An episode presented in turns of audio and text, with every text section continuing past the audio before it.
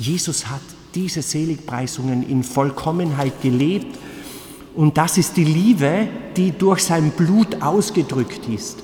Und das ist die Liebe, die uns rettet. Und das ist die Liebe Gottes, die uns auch rein macht von Sünden, wenn wir uns ihr anvertrauen und wenn wir unsere Sünden bereuen.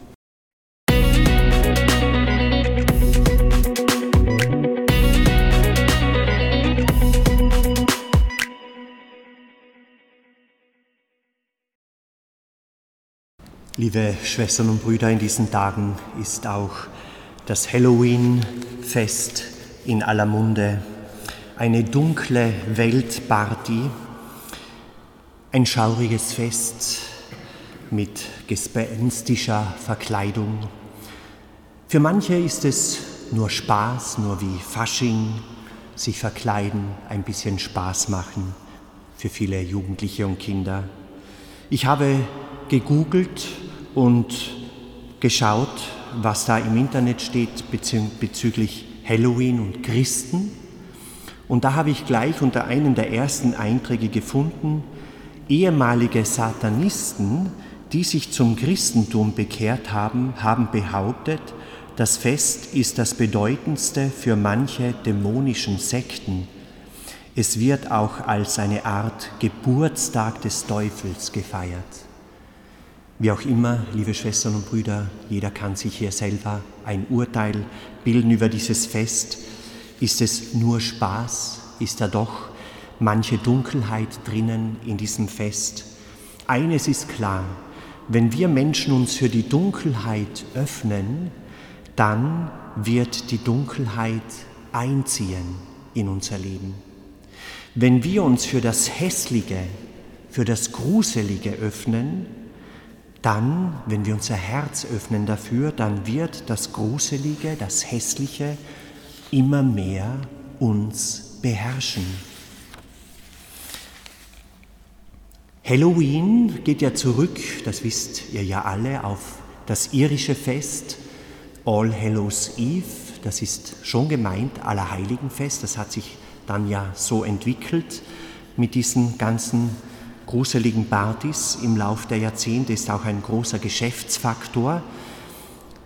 Ursprünglich ist natürlich das Fest aller Heiligen gerade das Gegenteil, was hier, sag ich, was hier bei Halloween so begangen wird. Nämlich es ist nicht der Blick auf das Dunkle, auf Gruseliges, auf Böses, sondern das Allerheiligenfest ist der Blick auf Menschen, die im Licht sind. Und das macht so auch die heutige Lesung zum heutigen Fest aus der Offenbarung des Johannes deutlich. Johannes sieht in den Himmel hinein und er sieht vor dem Thron Gottes stehen eine unzählige Schar aus allen Nationen, Stämmen und Völkern und Sprachen, eine, die man nicht zählen kann, so viele sind es, und sie kommen, sie haben weiße Gewänder. Und dann fragt er noch einmal nach, der Seher Johannes auf Patmos, so wie es die Tradition sagt, hat ja diese Visionen gehabt. Und er bekommt die Antwort von einem, der auch hier vor dem Thron steht, ist, ist ein Ältester, wie er genannt wird. Er sagt, das sind die, die aus der großen Bedrängnis kommen, die mit den weißen Kleidern. Das heißt, die stehen für die, die vor Gott vollendet sind, die aus der großen Bedrängnis kommen. Das steht für die Bedrängnisse, in der wir in diesem Leben einfach konfrontiert sind, mit denen wir konfrontiert sind. Das ist die Not, das ist der Hunger, das ist die Traurigkeit dieser Zeit. Jesus spricht diese Bedrängnisse auch in seinen Seligpreisungen an. Zum Beispiel, er sagt, selig die Trauernden auch die Trauer um Verstorbene und so weiter ist die Bedrängnis unseres Lebens. Wie oder wie Jesus sagt, selig die verfolgt werden, selig, wenn man euch alles Böse über euch redet, um meinetwillen und so weiter. Das sind die Bedrängnisse in dieser Welt. In dieser Welt gibt es das Böse und gibt es die Verletzungen und die Kriege und den Tod Sie kommen aus dieser Welt mit aller Bedrängnis und gleichzeitig stehen sie vollendet vor Gott am Ende ihres Lebens. Und sie stehen in weißen Kleidern da und dann sagt der, der Älteste, der Johannes da auf seine Frage antwortet, Sie haben ihre Gewänder gewaschen und im Blut des Lammes weiß gemacht. Also sie haben keine reinen Kleider gehabt, es waren wahrscheinlich Menschen wie wir alle, die nicht immer in der Liebe sind, in der Wahrheit sind, die eben auch sündigen. Sie haben ihre Kleider gewaschen im Blut des Lammes. Das ist ein widersprüchliches Bild, denke ich mir, weil Blut, das wäscht ja nicht. Blut macht ja rot, kann keine weißen Kleider hervorbringen. Hier wird deutlich, es geht hier um ein geistiges Bild. Das Blut des Lammes, das ist das Blut des Lammes Gottes, biblisch gesehen. Das Lamm Gottes, das ist Jesus. Das Lamm steht erstens auch für, das, für den sanftmütigen Jesus, wie Jesus in den Seligpreisungen sagt, selig die Sanftmütigen. Jesus lebt das, die Sanftmütigkeit in Vollendung. Dafür steht das Lamm. Er ist das Lamm, wegen seiner Sanftmut, Gewaltlosigkeit und gleichzeitig ist er das geschlachtete Lamm. Warum? Weil er sein Leben gibt. Er lässt sich töten aus Liebe zu den Menschen und aus Liebe zum Vater im Himmel. Er tötet nicht. Er lässt sich aus Liebe töten. Das ist das geschlachtete Lamm. Und so ist das Blut des Lammes, das Jesus vergossen hat, er hat es für uns vergossen. Es ist seine Liebe, die er in dieser Welt gelebt hat. Wie er sagt beim letzten Abendmahl, das ist mein Blut, das für euch und für alle oder für die vielen, wie es in der neuen Übersetzung heißt, vergossen wird. Jesus vergießt sein Blut für uns, das heißt, sein Blut ist Zeichen seiner Liebe für uns. Und so ist das Blut Zeichen der Hingabe Jesu. Und es ist genau diese Hingabe, die Liebe, die Jesus lebt, die er auch in den Seligpreisungen anspricht.